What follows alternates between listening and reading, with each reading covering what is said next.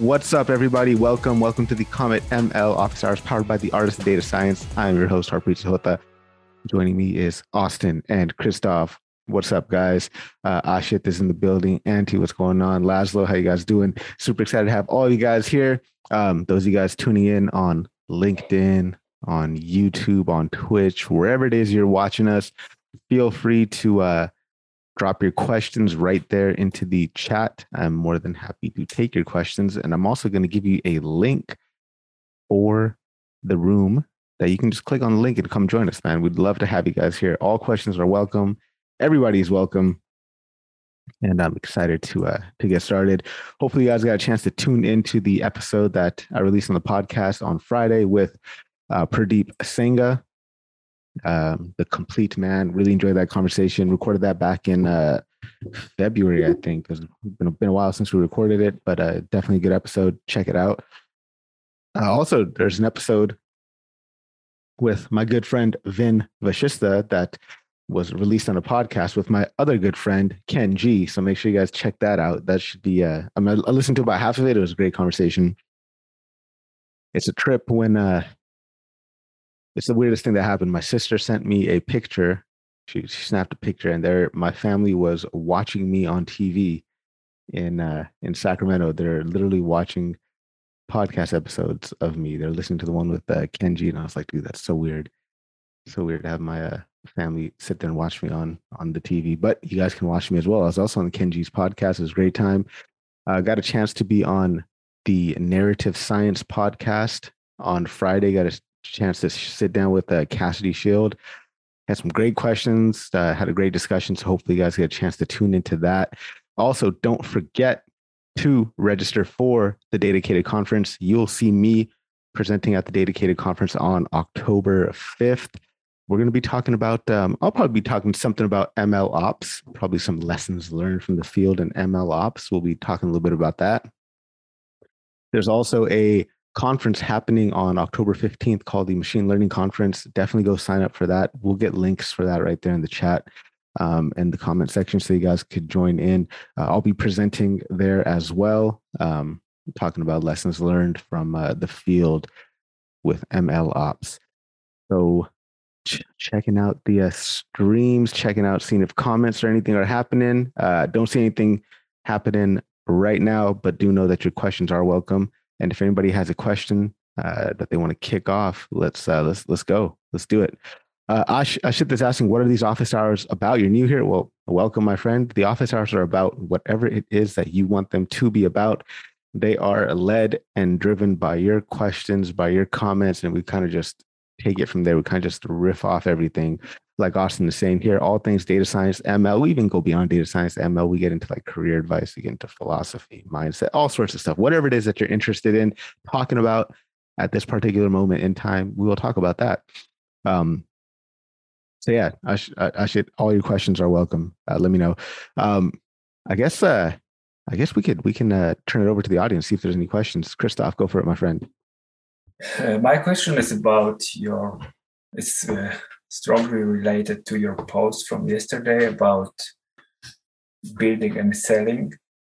And um, I feel that I really suck at selling myself because I do build stuff and actually no one knows it. And there are some obvious things I should do, and I know I should do them, like just put it on LinkedIn uh, or make a video of it and post it on YouTube. But somehow, I don't know, it's like extremely difficult for me to do it. Like, it's like, it's not moral. I don't know. I think I still have those issues with. So I guess the, the first thing is like, let's actually identify this issue. Like, what, what is the actual like thing that makes you uh, feel uncomfortable about it? Is it kind of like the self promotional aspect of it? Is it the uh, aspect of you know what if i put something out there that isn't necessarily right? What are people going to say? Are they going to clap back? Like what what's the what's the hesitancy stemming from? I'd say i don't know fear? Fear fear of so if if it's a if it's if it's fear if it's fear of like what people are going to think or what people are going to say i'll just say that people have short attention spans anyways. They're either going to like it or just scroll right past it so you don't have to worry about it. Uh, I don't know if most people actually read through everything that I write or just see that it was me that posted it and just smash a like. So I'm wondering that.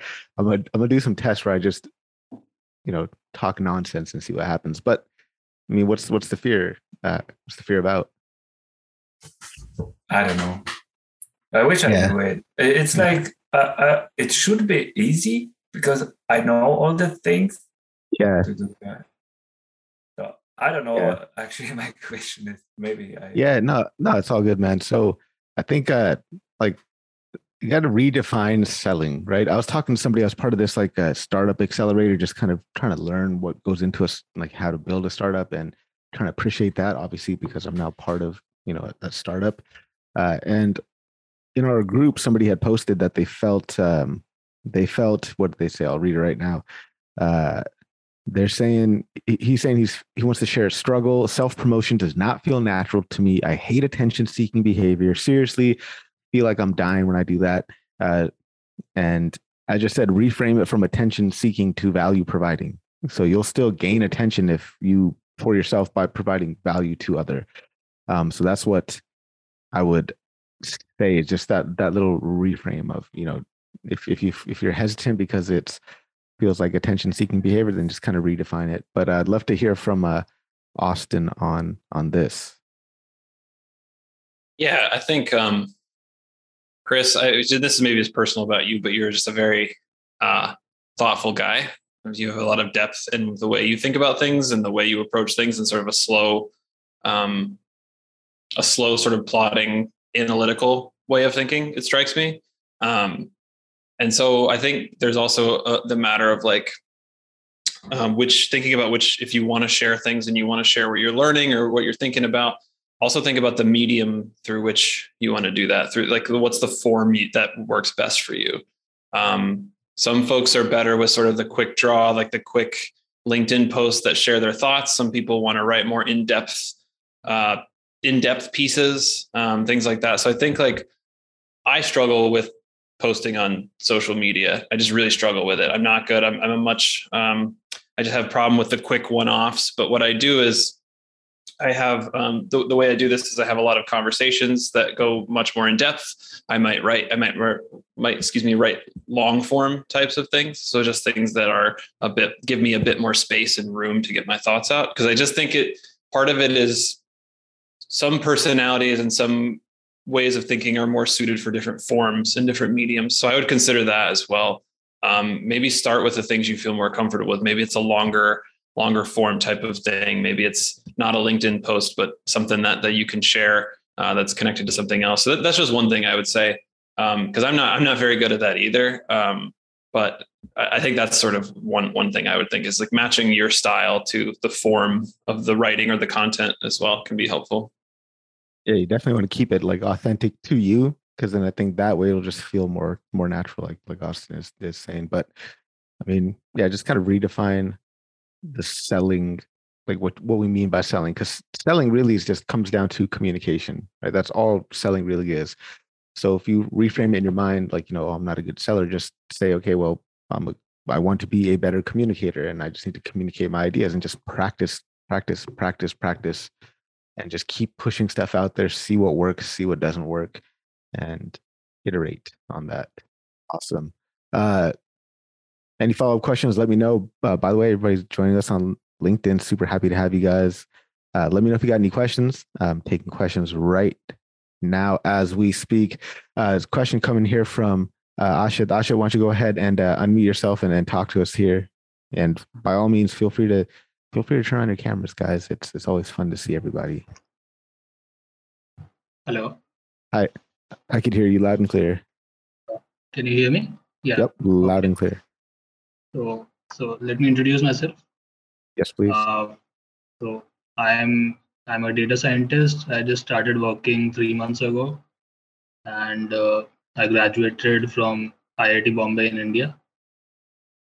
Uh, so, so my question is, uh, so how do you? So, so I'm working as a data scientist, and so how how do you judge whether a job is better than another? And uh, so what what all parameters do you look at while considering a job? I think that's going to change depending on who it is that you're asking. But if you're looking to move careers, I mean, the obvious place to start is think about what is your current job not giving you that you would like to have, right? So I just recently switched jobs like a few weeks ago. I just started working at Comet, used to work at Price Industries. And the reason I started looking for a new job was there was not enough of what I wanted to do at Price. It started to change it to something else. So better opportunity for me would have been an opportunity where I get to do more of what I want, right? Which in this case was more machine learning type of stuff. But but not all, not all of the uh, interviews I was going for, not all the companies I was going to were equal because the roles were different. Uh, so in this case, I found a role that was just specifically suited to like what I wanted to do, exactly what I wanted to do, and it just worked out that way. So I guess start from there is what is my current job not providing me that I would like to have more of, and then scope out the field, see what opportunities are available. Go ahead. Go ahead. So, so how do you figure out whether the next job will? So, what all the next job will not give you what the current job is giving you? So, I mean, it's it's not like you just apply for a job and then you automatically get hired, right? Like, there's typically with an interview process so during that interview process, like you have to think of it as a two way conversation. It's not just them seeing if you are the right candidate. You need to think about it as I need to see if this is a place that I want to be at. So you just make sure you ask the right questions. Uh, and the right questions are what is specific and important to you, right? So if you're prospecting looking for new roles, obviously start by reading the job description. The job description is going to be a fairly good indicator of the duties and responsibilities for this particular role.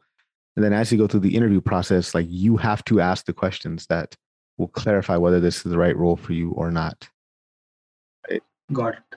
Got so it. Thanks. like like like what's happening right now in your current role? Like what's like you're you're talking about uh go how to go about applying for a better role. Is there something in your current role that is maybe you know not uh, not what you like like i guess let's start it there to, to get more specific because otherwise i'm just giving general advice that is not going to help you not really so i'm yeah. very comfortable in my current job so that's so that's i think that might create a problem when i'm when i plan to switch to another job so mm-hmm. getting too comfortable here like comfortable in the sense that like I like the people I'm working with, I like my company, or comfortable in the sense that oh man, like this work is so easy I can you know not not even think about doing it and I get it done. Like comfortable in the sense that you're not learning anything, or or that comfortable and like the good comfortable where I like my coworkers, I like the company, I like the environment. So so I like the coworkers and work is uh, at at times challenging, at times easy and uh, money is also good. So yeah. Yeah so i mean sounds like but, you like your job. uh, so. yeah but uh, so so i'm a fresher right? So i just, this is my first job. So so the the uh, the the salary hike that i'll get uh, from changing a job after two years will be much more than what i'll make in this job after two years right so that's my concern. Okay, so I mean, so you so you're in it for the money, I guess is that's that's the reason you want to switch for new jobs is you just want to get get higher higher pays, which is which is fair. That's a valid reason that's, to look for look for a new yeah. job. Um, so in your case, you have a very clear, quantifiable criteria for what makes a better job. It sounds like for you, you care more about just getting that the higher paycheck. So when you're going to look for new jobs, just make that your number one criteria. And then if you got other criteria after that, then make sure you're clear on those and make sure you address that in the interview process. But like for me, like like I mean, I wouldn't given where I currently am at Comet, I probably wouldn't leave if another company offered me just a trivial amount of money extra. Like I like the things that we have going on on the on the docket, they're just so so awesome. And it's perfectly, I think, suited for the type of work I want to do, where I want to take my career, and the things I want to do. So think about it from that perspective, right? Like, what is it that that's the quantifiable metric that will get you to change or non-quantifiable and and just stick to that make that your north star so in this case it might be um looking for better better salary austin go for it yeah um i was just thinking i mean I, i'm i may be a little biased here. I'm a very highly like social socially oriented person. I care a lot about the dynamics of who i work with. Um given that this is your first job i just wouldn't also wouldn't underestimate those kinds of things. Um, in the in the long run, those things are very very important and the kind of things that help you build a network so that when you are looking for work and things start to change and your coworkers go elsewhere or this or that, um, you have those foundations to have more choice. Um, I just think it's easy sometimes, especially when it's early in a career and you've got a lot of energy around things, to just kind of um, take like I found this true, taking for granted some of like the people that I'm working with and the things that are challenging. So it's almost like I, I, wouldn't say don't go for what you're talking about. I wouldn't encourage you like to not look or anything like that. But make sure you're keeping track of what it is that you like about this job and like about your colleagues and the working environment. And you know, if that's working for you, then you can seek both, you know, those things. But just just make sure you have an understanding of what is working well for you outside of just the the pay as well, because all of those things make up how you live your your days and your life. Um, and not to say like what your priorities be, should be. I'm not saying that at all. I'm just saying that like if you're experiencing some good things in a first job, it's really important to note what those are and why you feel that way. Um, and that you know will end up playing a part in some of your decision making. It just kind of happens that way. But I would just make sure you're taking stock of those things, even if they're not the like the number one deciding factor. I would say. Yeah, yeah, like a, a high paycheck is no substitute for who you work with and what you work on, right? So, um, like yeah, if, if some, if yeah. yeah, like if somebody was to come up to you and say, "Hey, look, you know what? Whatever you're making right now, let me give you thirty percent extra, but you have to shovel cow shit all day." Would you do that? You would. You would. You'd shovel cow no, no, shit no. every. No, yeah, right. So, so you know, so just think about it like from that perspective. Like whatever next opportunity you do, is it going to it does it just align with where you want to go, what you want to do with your career in the long term, right? Um, so that plus, you know, more money is also it's more money is inevitable. More money is just a byproduct of just being a great data scientist, right? Like like if, if you're just not a good data scientist, you just won't get paid more. The the market won't hire you or they won't compensate you um, because you haven't done valuable things before or you haven't you know contributed uh, positively in some way so just focus on just being an awesome data scientist and doing good quality work and the money aspect will take care of itself naturally um, bunch of questions coming in on linkedin uh, great question i should kick us off thank you very much uh, let's go to uh, uh, Kostub wrote a uh, like essay here um, uh, a lot of graduates are frustrated that entry level roles are expected to have a strong grasp of tools off the bat. Power BI, Tableau. Uh, I think I wrote about this recently. Unlike other disciplines like mechanical engineering that teaches CAD software, data science courses don't seem to include any of this in the curriculum. Right now, most people learn it from themselves, but we're reaching a point in the industry where the courses need to get more practical than they are right now. Um, or should courses focus on the math and let us learn the tools for ourselves? That is a um, that's a great question. So I think like data science is a meta skill, right? Like just knowing Python, just knowing the math behind stuff, that's entry like you know that's table stakes to get into the job like that you you need those skills to get into the job but that's not what makes a data scientist um you know what i mean like like i say yes you do need more practical experience but courses can't really teach that directly. I don't think you'd have to do that on your own. You have to do that through projects and things like that. Um, but Costa, you're definitely more than welcome to uh, smash the link and come into the room. Would love to have you here. We can chat more about that. Susan Walsh is in the building, gentlemen, ladies and gentlemen. Susan Walsh, how you doing? Take my meat off. Whoop whoop. Hello, happy Sunday. Happy Sunday, man. Good to see you. It's been a Not while. How you been? Yeah, good. I have just booked a holiday, so I'm going to Greece next Sunday. Nice. Nice. Yes. That's going to be awesome. I get to leave this island. Yes. Or another tropic island. No, I guess not really tropic Mediterranean island. Yes. Well, it, are you going to Santorini or are you just going to actually? Uh, Crete. Oh, nice. That's going to be nice. Oh, right on. It's going to be amazing. Susan Walsh has been doing awesome things lately, my friends. She's Yeah. head head talk, and you did a book. Is your book released already? Book's out next week. well, in the UK, it'll, it'll be available next week, maybe the week after in the US, but it's on That's Amazon, awesome. Barnes and Nobles for pre-order already. It's crazy. What's I it know. called? It's called Between the Spreadsheets: Classifying and Fixing Dirty Data. So it's going to be a good read. I like that. I like that title. Between the Yeah. spreadsheets. I've got a whole chapter on data horror stories that people donated anonymously. I mean, it's like you get to watch the car crash. I'm excited to Oh. check that out, Susan. You're gonna have to. Uh, you're gonna have to send me a copy, and you're gonna have to come on the podcast, and we can finally talk about See this. what I can do. Maybe yeah. get a wee Nice. signature for you as well. Uh, Christoph is saying your accent is awesome. He lived in Scotland for three years. Ah, whereabouts? Uh, it was Inverness. Oh, nice. Uh, I'm from Dundee. Nice. Great. I love the accent. I miss fish suppers.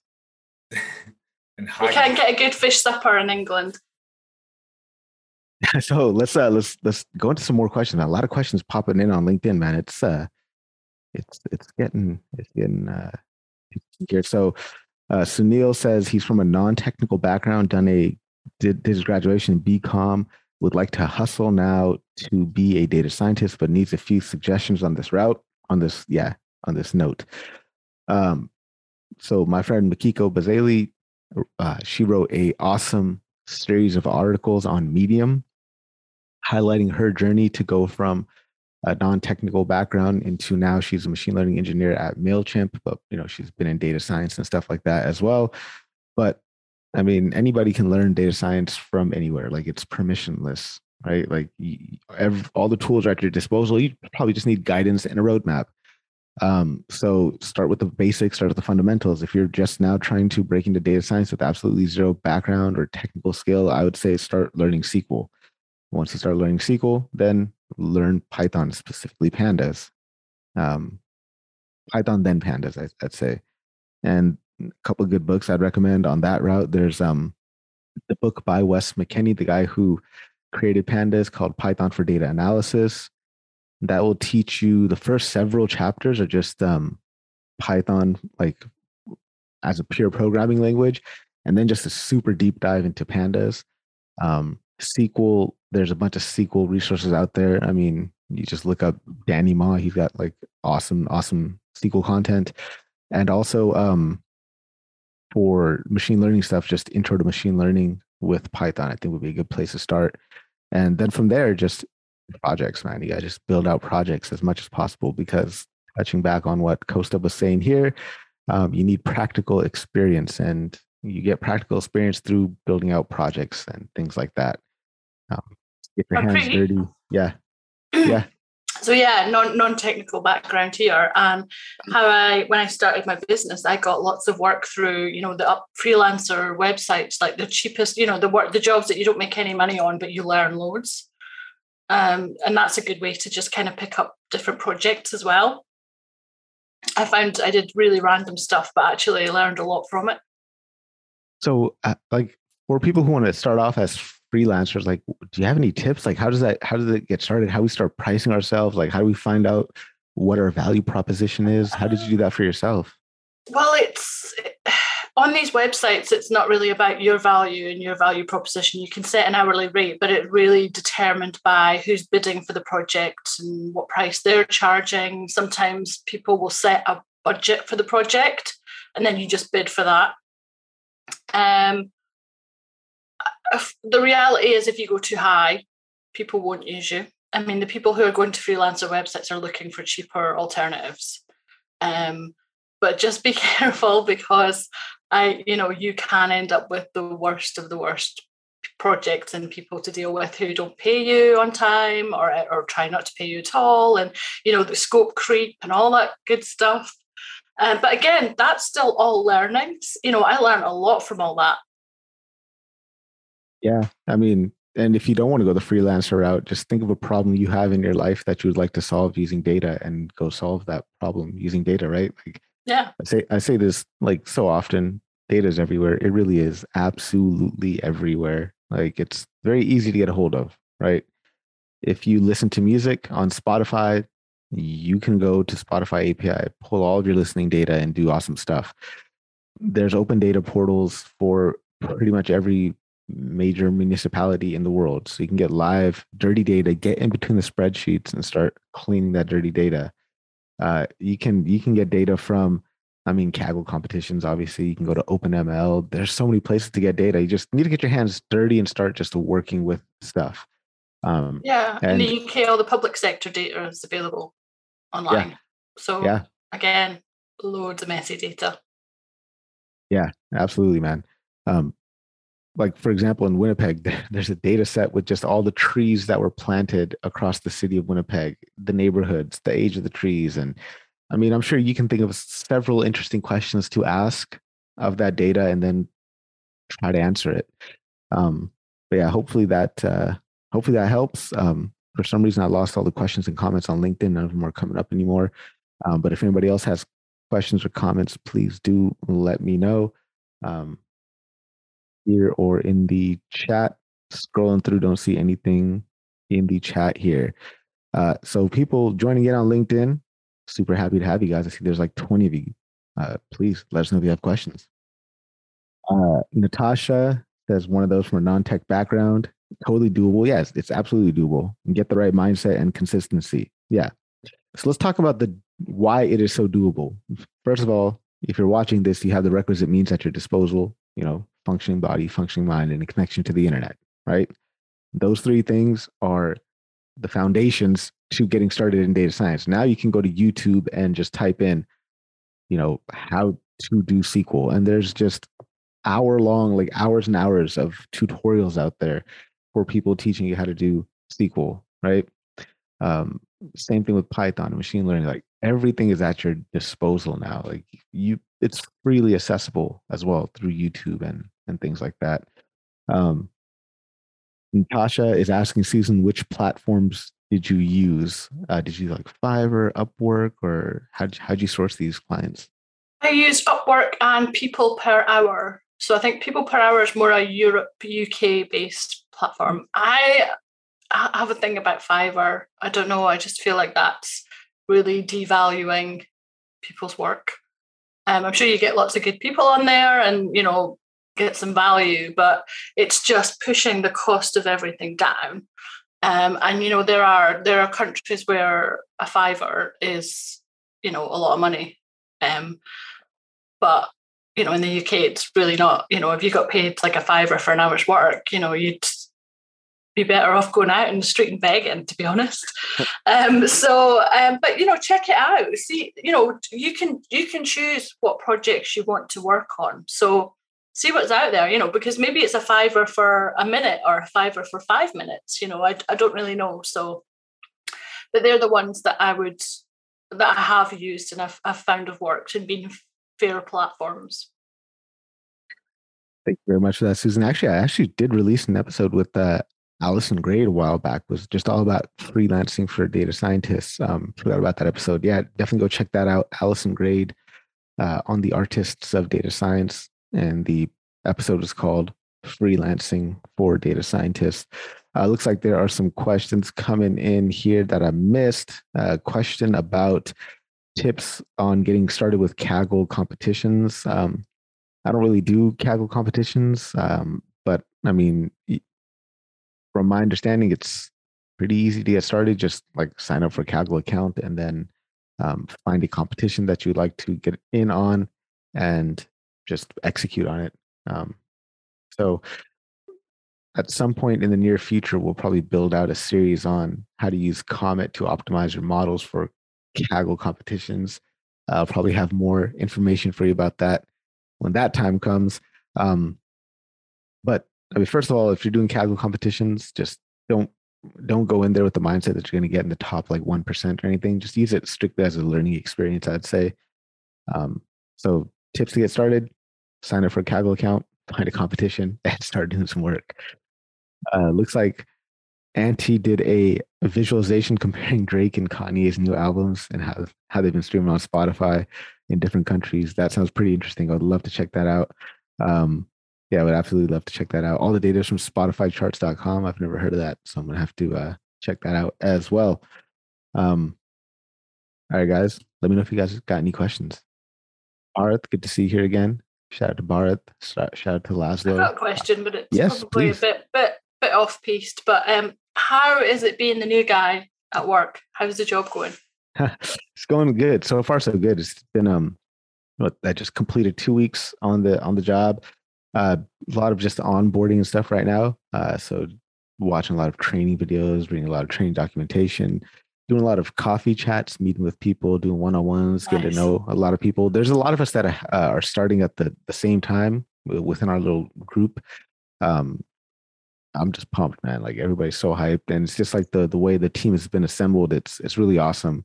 And I mean, I say this several times. I feel like this opportunity is just like the most perfect opportunity for me. Right? It's just an intersection of everything I love to do. Right? Like I love doing data science projects, but I also love marketing. I love branding. I love communicating. I love educating. I love, uh, and and not only that, but I absolutely love copywriting and marketing and and all that stuff. Um, so yeah, it's it's a unique opportunity for sure, and it's been great. Um, I'm been working on a uh, presentation that I'm going to be given. I'll give the same presentation a couple different times, but just tweaking that. Uh, yeah, it's really cool. Uh, my, my, boss is on on the on the call here, Austin. How yeah. how have I been as as the new guy? Oh man, it's been it's been fantastic. Yeah, it was. Um, we added a bunch, like Har- Harpreet was saying, we added a bunch of folks to our marketing team, and then a couple other teams as well. But a lot on on the marketing and growth, like community, like this sort of mishmash of things. And he's killing it. Yeah, he came in like day one is like synthesizing what he's learning about the product and about what we're doing, and uh, is like posting on LinkedIn about it, and is just kind of running with stuff. So um, exactly what I was hoping for, and all the things he Harpreet listed was the exact reason why we sort of sought him out for this role. So um, just that that curiosity and that ability to do a lot of different things uh, for a lot of different folks. Yeah, he's killing it. They're all they're all killing it. It is cool having that group of people come in at once, which is sort of nice. That like I think for a while it's and I've seen this where like one person joins and then another person joins like two weeks later, and there's sort of like um, having like five people join at once. There's like a cohort, and it just brings this new energy to all like the shared meetings and the sort of like old things that were getting stale, you know, and you're like just kind of like, okay, same people every day on video calls or whatever. So I think the best thing has been there's just like a new um new energy and a new sort of like batch of questions that challenge some of the biases we have. So I think that's been some of the best stuff I've seen so far. Christoph is asking what's my what's my job description. It's funny. I was talking to, uh, I was doing a one on one with uh, one of my colleagues, Drew, on Friday, and Drew told me that I am the face of the company. so I was like, all right, well, that's uh, no pressure. Yeah, that's like uh, not the prettiest face he could have picked, but but there you go. That's my official job description: the face of the company. Um, I mean, in a nutshell, I think of it like this: I think of the role that I'm doing as I'm helping build the future by enabling the most world class machine learning teams to build better models, right? And that's absolutely true. Like the clients we have are just all of you interact with their stuff probably on a daily basis, right? Everything from I don't know if I can name off clients, but I mean, Austin can name off the ones that. Uh, yeah, um, the Ubers, Ubers of the world, Etsy, Zappos, Netflix, um, there's a bunch more. I, I'm not a salesperson, so I don't I don't get in on those talks. But there's there's a lot of lot of things going on. We have a lot of um, yeah, um, I think and and how the way we envision Harpreet is sort of like really doing the work of connecting the community and our audience to sort of like what we believe about the future of machine learning, and then by extension, sort of like our solution to it, of course. Um, but sort of this idea that there's there's a way to structure and build machine learning projects in teams more effectively. Um, there's a sort of a, a, canonical sort of you know in ML ops space, and I think you know the way I think of it is like our team and Harpreet specifically is is is sort of charged with connecting users in our audience and community to those values and to like what we can do, and that means education, that means events, that means content, that means just talking, doing events like this, like all that kind of stuff is, is fair game. So I think the, the public face of the the company is is in through sort of that uh, paradigm yeah, yeah, I'm excited. It's, it's just like a unique combination of just all the things that I love doing. Uh, so, follow up question from Sunil. Uh, Sunil on LinkedIn said, uh, I agree. As you mentioned, there are a lot of free ro- resources available, but uh, for for beginners, but watching those videos and learning the basics isn't working really well. Uh, that's because learning is not enough. You can't just get by with learning. You have to get your hands dirty, and you have to start working and taking what you've applied. I'm sorry, taking what you've learned and apply it in a hands-on project. Right? Like you have to do that. Uh, he says that he needs a mentor who can guide me in every step. Uh, you're not going to get one of those uh, through tracking my progress, assigning few work on weeks. No, you you, got to be your own mentor in that respect, man. Like, uh, you, I mean, nobody has time to do that for you, right? You have to do that for yourself, especially if you want to thrive and grow in this field. Uh, you have to constantly be learning. You have to constantly be upskilling. So this ability to teach yourself new things is probably the most important skill in data science. Just this ability to learn and this ability to find a path through ambiguity, right? The ability to operate not using a step by step roadmap, but a compass and figure out how to do things is crucial to your success as a data scientist. So, if you are the type of person that needs somebody who can guide you every step of the way, then you probably need a more rigorous and structured program, right? So maybe for you, self learning isn't going to be enough. You probably need to enroll in like I don't know, like a university or something like that. Um, but even then, your teachers aren't going to be guiding you every step of the way. Uh, you probably get assigned homework and you'll get graded on it, uh, which might be what you're looking for.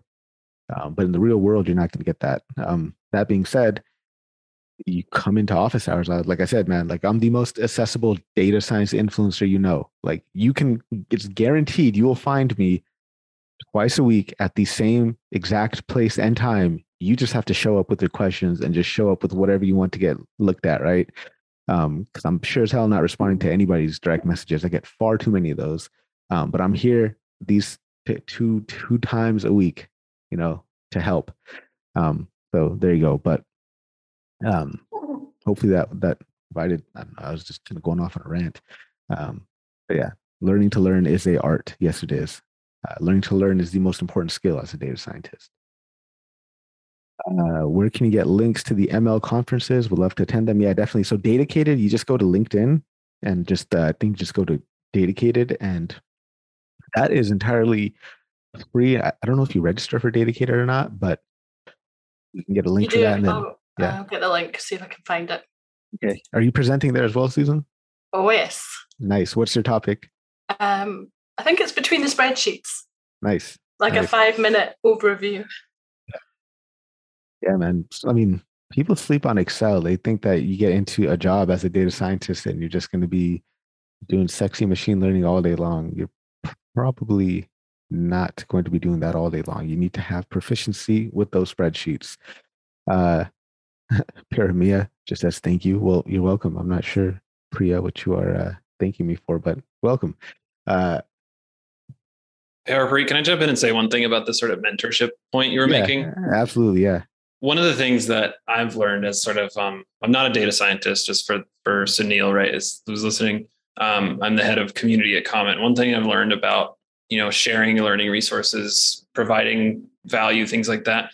Like if you're asking for something like that, you have to be able to re- provide some sort of reciprocal value. Like I think to extend on that point, it's sort of like there has to be some sort of shared value that you're giving someone in order to sort of receive what you would want in terms of like whether it's a mentor or just guidance or whatever it is like you can't just show up and raise your hand and ask for it. You have to like provide something of value join communities be a part of things.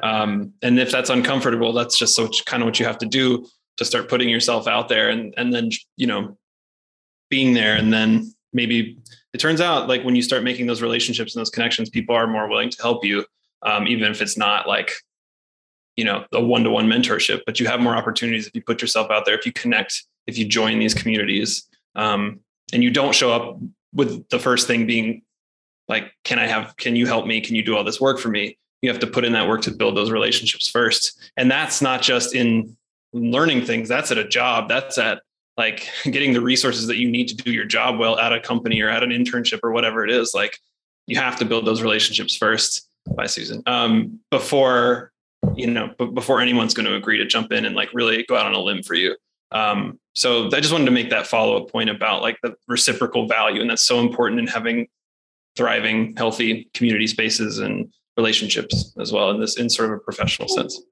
Yeah, absolutely, man. Like, like they talk about like I was just rereading Mastery by Robert Greene. Um, and he talks about like this apprenticeship phase, right? And this exactly what Austin is saying. Like you have to have that type of I mean, there's there's mentors out there who give freely, don't want anything back, but really the best mentors will probably need your help in some way. And typically that involves bringing up their time in in some in some way, right? Like like helping them out with with something to, to so that they can focus on something else. So yeah, you got to you got to put a little bit of effort uh, in as as well. Um, shout out to uh, Asha just joined in. Happy to see you here, Asha. Uh, Asha is sorry for being late. You don't have to be sorry for being late, Asha. And she's traveling today. All right. Well, I'm excited to see where it is that you are traveling to. Uh, Auntie says, see and ask what you could do for others before thinking about what they can do for you. Yes, absolutely agree with that. Um, questions coming in from LinkedIn. Uh, Costa is saying it's easy to set a roadmap for hard technical skills. Yeah, I, I definitely agree with you. That is, um, that's not too difficult to do. But how do you guys set SMART, S M A R T, specific, measurable, uh, attainable? I don't know what the R and time bound. What's the R stand for again in SMART goals? Realistic, maybe. Uh, how do you guys set SMART goals on your soft skills? That's a good question, man. Um, yeah, like I mean, soft skills are one of those things that are very, very difficult to learn later on in life, right? Like, uh, I think it's it's it's yeah, man. I don't have a good answer for that. I mean, ask for feedback, that's for sure. But then, like, how are you going to be measuring like how much better of a communicator you get, right? Uh, let's see if anybody else has has tips here. Austin, any tips on how to set smart goals for soft skills? That's a great question. I, mm, yeah, that's that's a good question. Um, I mean, I I guess I don't is the honest answer. I just don't. Um, because that to me then um like any goals that I'm setting are like sort of what I envision. So for work stuff, I, you know, I do a lot of relationship building and, and things like that, but it doesn't help to say like, I mean, maybe it's just like if you're trying to learn how to talk to people, maybe it's like I set up a certain number of just like coffee chats with people in the community or something. Maybe it's just like a volume and just like doing it repetitive practice. Um, and it's really just like this is a realistic amount for me. Um, it's specific. I'm having these chats about data, or I'm going to a community event or and asking a question, right? Just to put myself out there and to learn how to ask better questions. And then the measurement is did I do that thing? It's anchored, it's uh, timely, it's sort of all of those things. So it can literally just be like it might not be even outcome of what the conversation is it could just be like doing things that give you practice in like asking questions in front of people or um, having one-on-one conversations about a particular topic um, so so it's not so much like people are going to like me more or i'm going to get something out of this it's more just like can i do these things and, and learn learn these skills but i don't i don't typically do that myself i think it it sort of objectifies this like more human um, part of me that I and I just don't like to do that. But I can see how that could be valuable if you're if you're learning how to do that. That's what I would suggest, something along those lines. Yeah, I like that. And just kind of to, to riff off that, let's say let's say that you as an individual contributor at work, you recognize that, hey, you know what? Like I don't speak enough. I don't speak up enough at work, right? Um, and and that's something that I want to work on, right? So you've got a specific goal now. I want to I want to speak up more at work, right? So if you want to make that measurable, you can say that, all right, I've got six meetings this week. In each meeting, I want to ask one question and make one comment, right? So now you've got measure to that. Uh, is it achievable? Yes, because you're going to be there at the meetings. You're going to keep your ears open and you're going to ask relevant questions. And time bound, yeah, you say, you know what? I'm going to make this practice over the course of the next four weeks and I'll keep track of how many meetings I go to, how many questions I ask, and you know, I guess that's one way of deconstructing that. So, so kind of putting into play what Austin was saying into like more more structure. So that's one way to do that. Um, and another way is just you know like have uh, have a couple of like like I guess is confidant the right word? I'm not sure. Um, but just somebody that you can go to that that you know is in, in a lot of meetings with you and just say, hey, look, like I, I'm trying to work on this aspect of myself as a professional. Like I know that I don't ask enough questions. I want to, you know, kind of be in the mix a little bit more. Can you please um, hold me accountable to this during meetings, right? Um, so have somebody that's that's kind of in there with you, and then ask for their feedback as well. Like, what did you think of my question? What did you think of the response? Do you think it's relevant? So on and so forth, right? You want to get better at being an educator, well, then give yourself the task of doing one lunch and learn every single month where you are going to present to a non technical audience some aspect of the work that you did just to help illuminate uh, their you know understanding of this particular thing. Um, so practice doing that and then ask for feedback.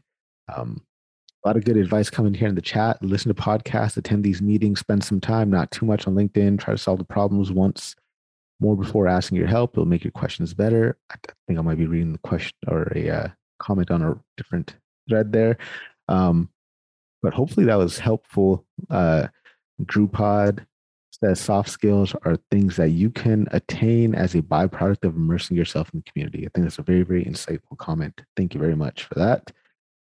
Um, yeah, there's there's you know some some books. I've got a couple. I think I got one right up here somewhere. Uh, nope. There's the art of charisma or the charisma myth, sorry, and then the art of small talk, right? Those are a couple of books that I would check out. Like, because believe believe it or not, would you guys only ever see me talking? But when I'm out in the real world, I like I'm just quiet. I don't I don't say much. Uh, even when I'm like hanging out with friends, drinking beer, like I'm just kind of sitting there listening to everyone. I don't really say much. Um, it just so happens that you guys always see me. I'm always talking. Um, so I had to read a book on how to do small talk uh, because I always want to talk about big things. I would say one other thing too is that like there's a the soft skills are a big sort of abstraction, like a big bucket of abstraction. It's like you got to define what things you want to get better at specifically. Do you want to become more persuasive? Do you want to be better at informing people? Do you like what kind of communication skills are you trying to acquire? Are you trying to get better at like analytical and argumentative, sort of not not like fighting, but like making a better argument to sort of back up a claim? Are you trying to just get along better with your colleagues and have more interesting conversations? What is it within that soft skill range where you feel like you need to improve?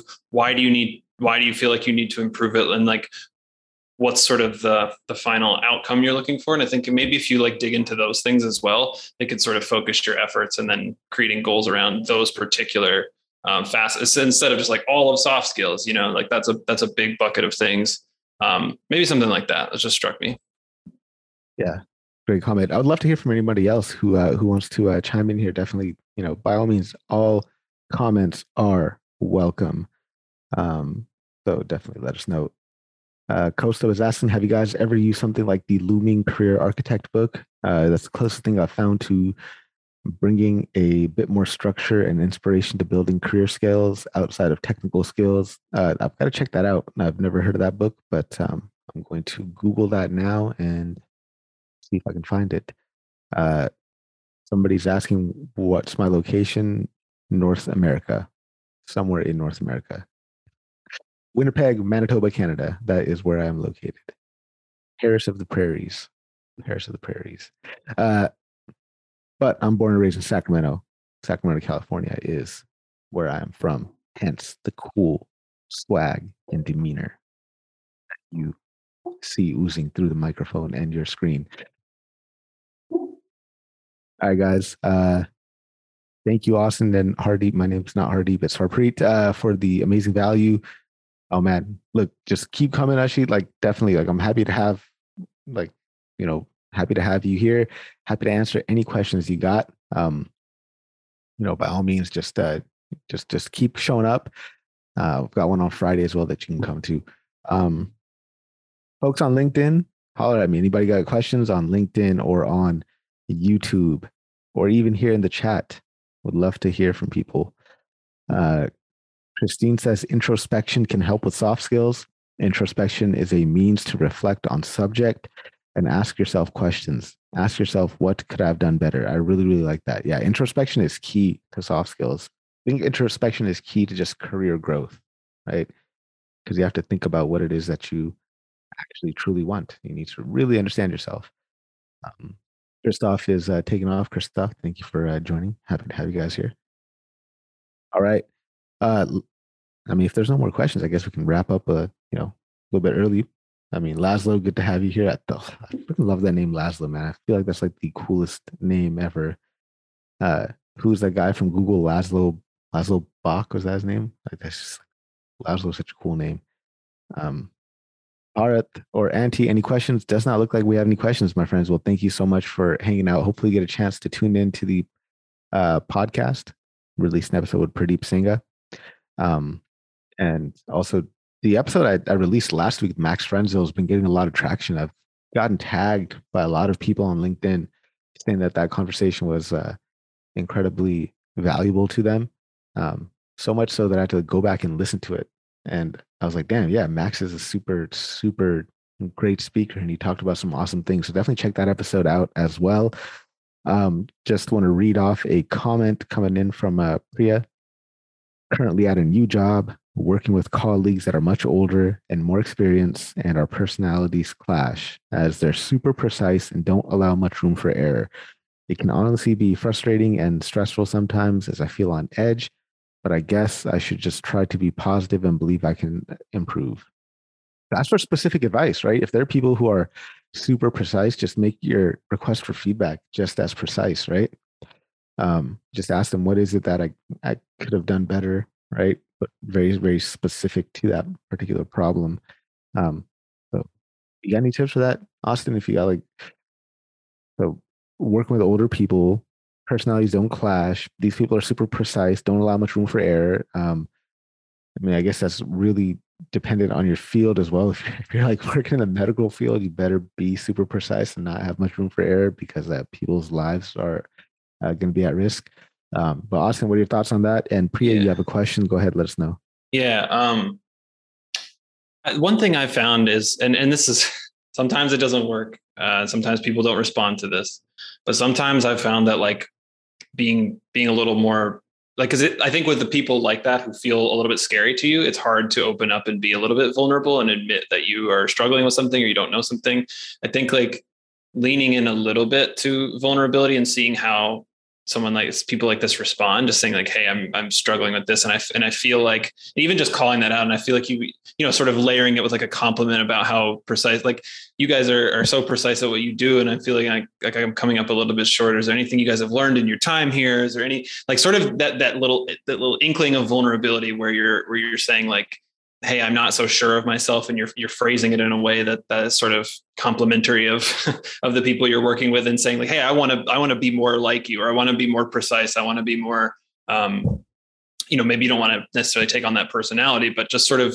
um, communicating what it is you're worried about in a in a in an effective way. Like it might you know it doesn't always work. Some people don't respond well to that but that has gotten me through more moments. So, like, I, I, work with data scientists, machine learning engineers all the time. I couldn't train a model to save my life. No idea. I mean, I know some of the basics and the concepts and how to talk about it, but that's really worked for me. And it's been such a powerful tool is to admit my vulnerability and admit when I don't know something um, and put it in a frame that that puts someone else in the sort of expertise role so they can feel like, hey, I'm going to teach someone something. I'm going to, and people feel good about that.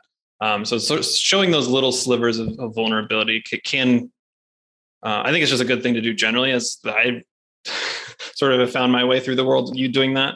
Um, but I think that can also help sort of open people up and, and see you more clearly um, and actually see who you are and, and, and what you're struggling with. Yeah. Uh, that I forgot what book I was reading it in, but it, it makes complete sense where you just kind of state up front that there's something that maybe you don't understand and maybe like oh look i'm not an expert in this area it's something i don't understand but here's what i came up with. If you have any suggestions for improvement please let me know like just yeah uh, great tips there austin. There's now a bunch of questions coming in from linkedin that we're going to get to. Why is it always the best questions that just come in always at the last minute? But asha go for it. Asha had her, her hand up. Oh so i had a question or yeah. a very odd question um, a lot of the times when you're sharing work you've done with stakeholders, you want to show them the code as much as they won't understand it, just to ex- like you try to explain this is what I did, this is what this does. Um, and then I'm wondering how to phrase it to that. Um, so I got a request and I was told you're not supposed to share the code with any other stakeholder. You, how do you go about things like this when you're in the same team, you're in the same company? Have you ever had requests like this, and how do you go about it?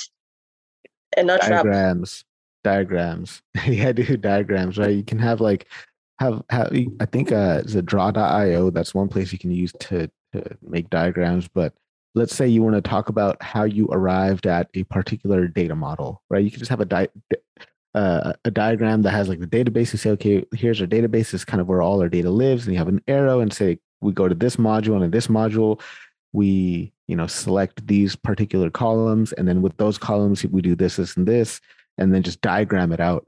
Um, I think that probably it communicates the idea clearly without them having to get in the weeds of the code. You can just say, we have a thing here that did this, and the result of this thing went over here. And the result of that thing went here and here. And then from there, we did this. That's what I would do. No, no, no, not in that sense. In uh-huh. the sense of the stakeholder actually wants to see the code, is like, give me the code. Then your supervisor's like, no, you are not supposed to show anyone the code. I mean, I don't necessarily agree with it. You're in the same company, but how do you disagree disagree respectively respectfully? Sorry. I, uh, I would just try to yeah, no, no problem. I would just ask your boss, like, hey, just you know, like first of all, like if your boss says they don't want you to share the code, you probably shouldn't. They probably have a good reason to, and you just need to understand the reason. So just ask them, like, hey, I'm just curious. I just want to kind of get an idea as to why it is that we are not allowed to share co- code with with internal stakeholders, right?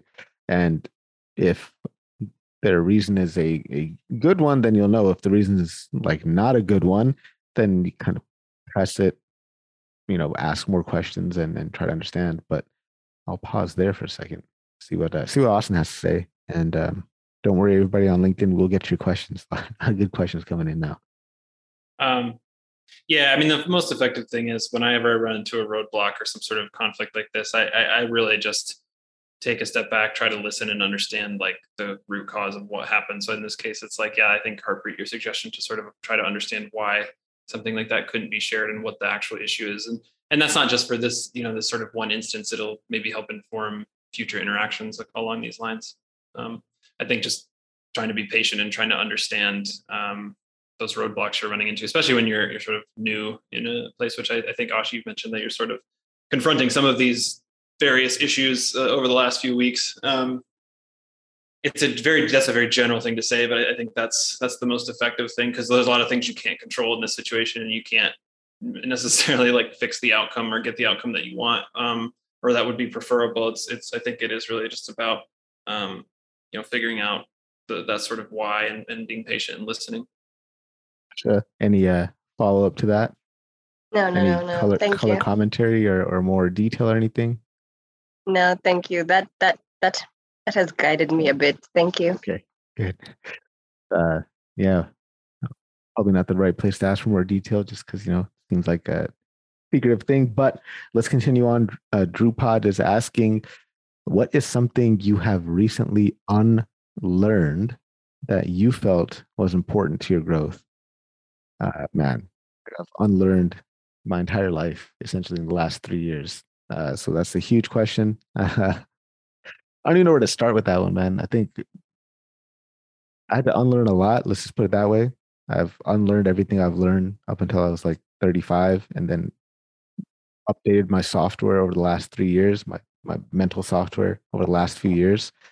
Um, but this whole fixed mindset thing, this thought that um, that people are made a certain way. You, you're either a math person or you're not a math person, or you're either this type of person or not, you know, that type of person. It's not true. Like there's, you might have some type of natural inclination to it, but anybody can learn anything.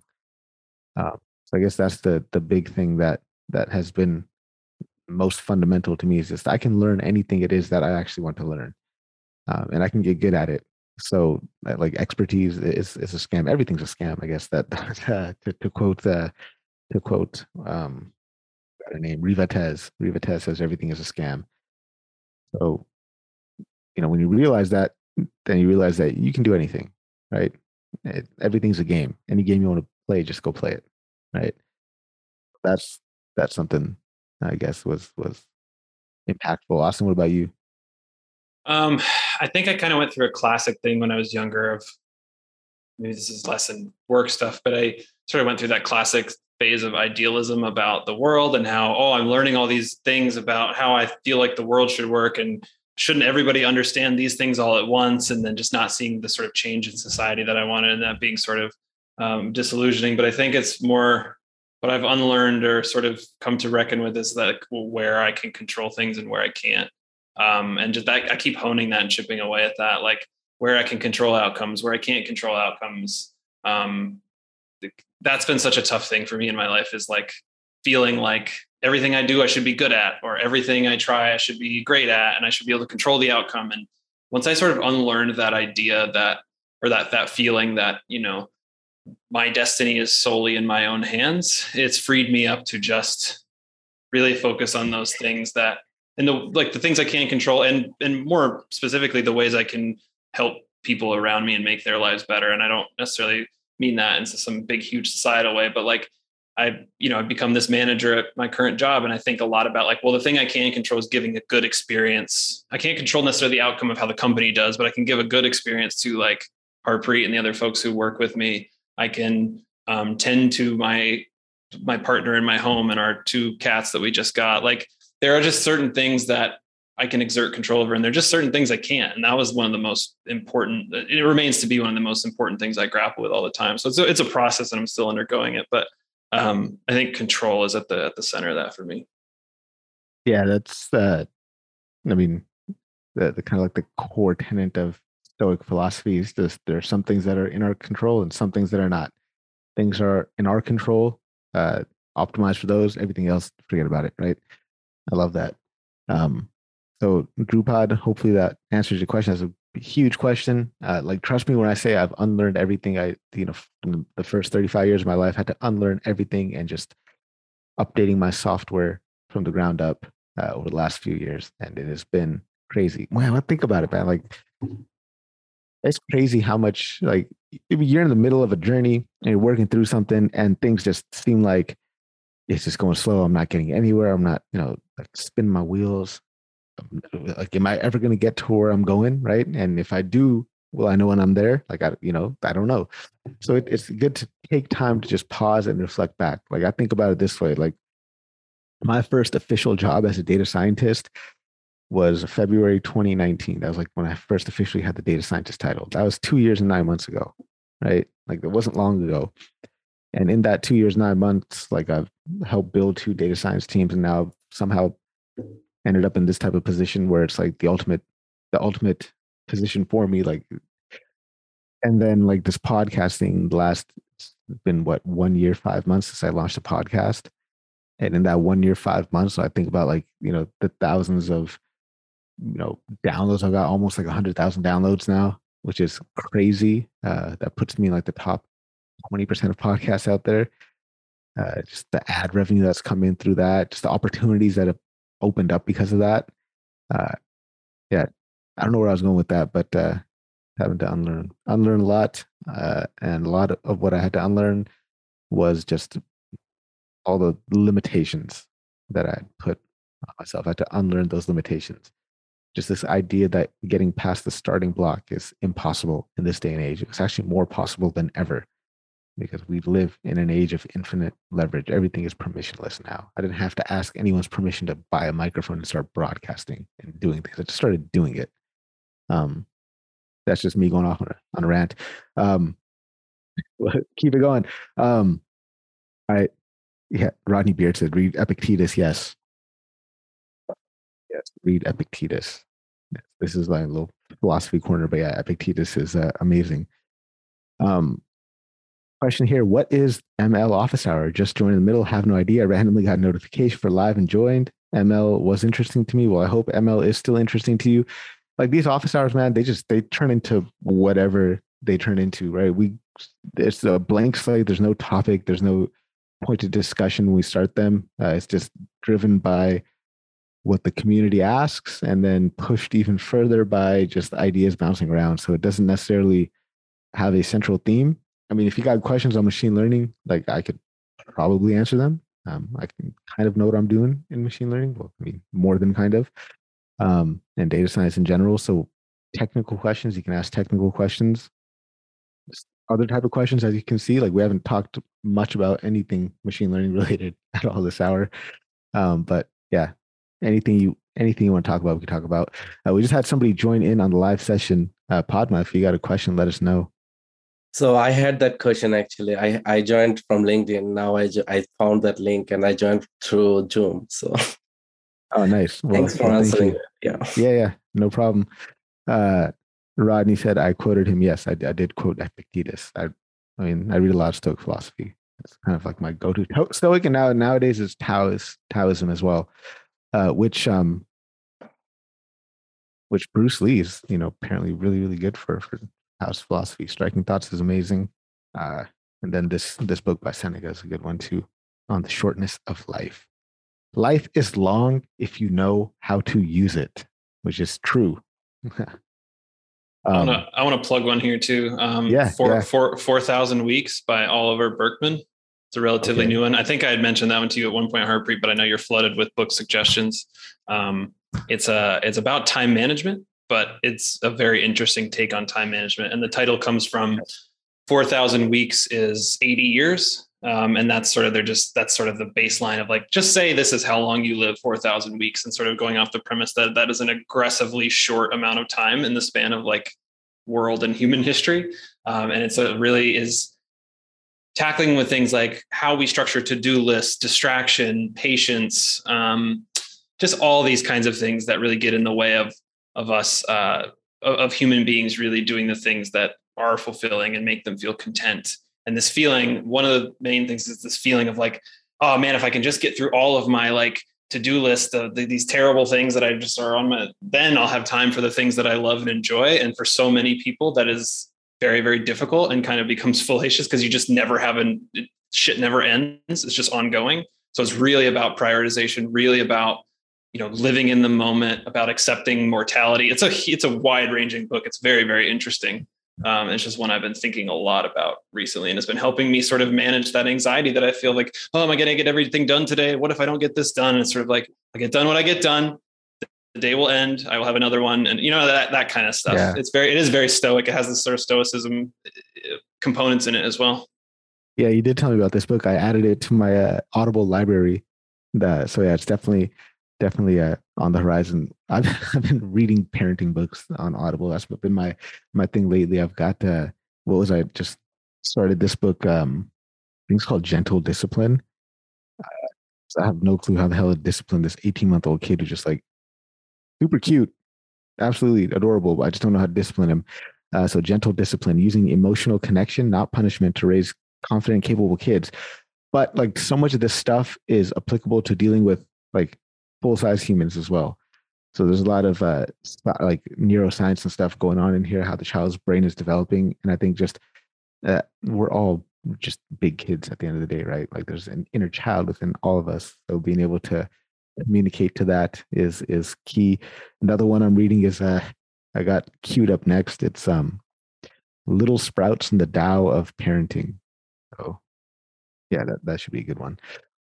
All right, so it does not look like there's any more questions. Thanks, guys, for joining us. Um, there's some awesome feedback in the uh, chat from Christine Seagrave, uh, providing a ton of great advice. So, um, one thing I want to quote from her is that the judger path leads to a fixed mindset.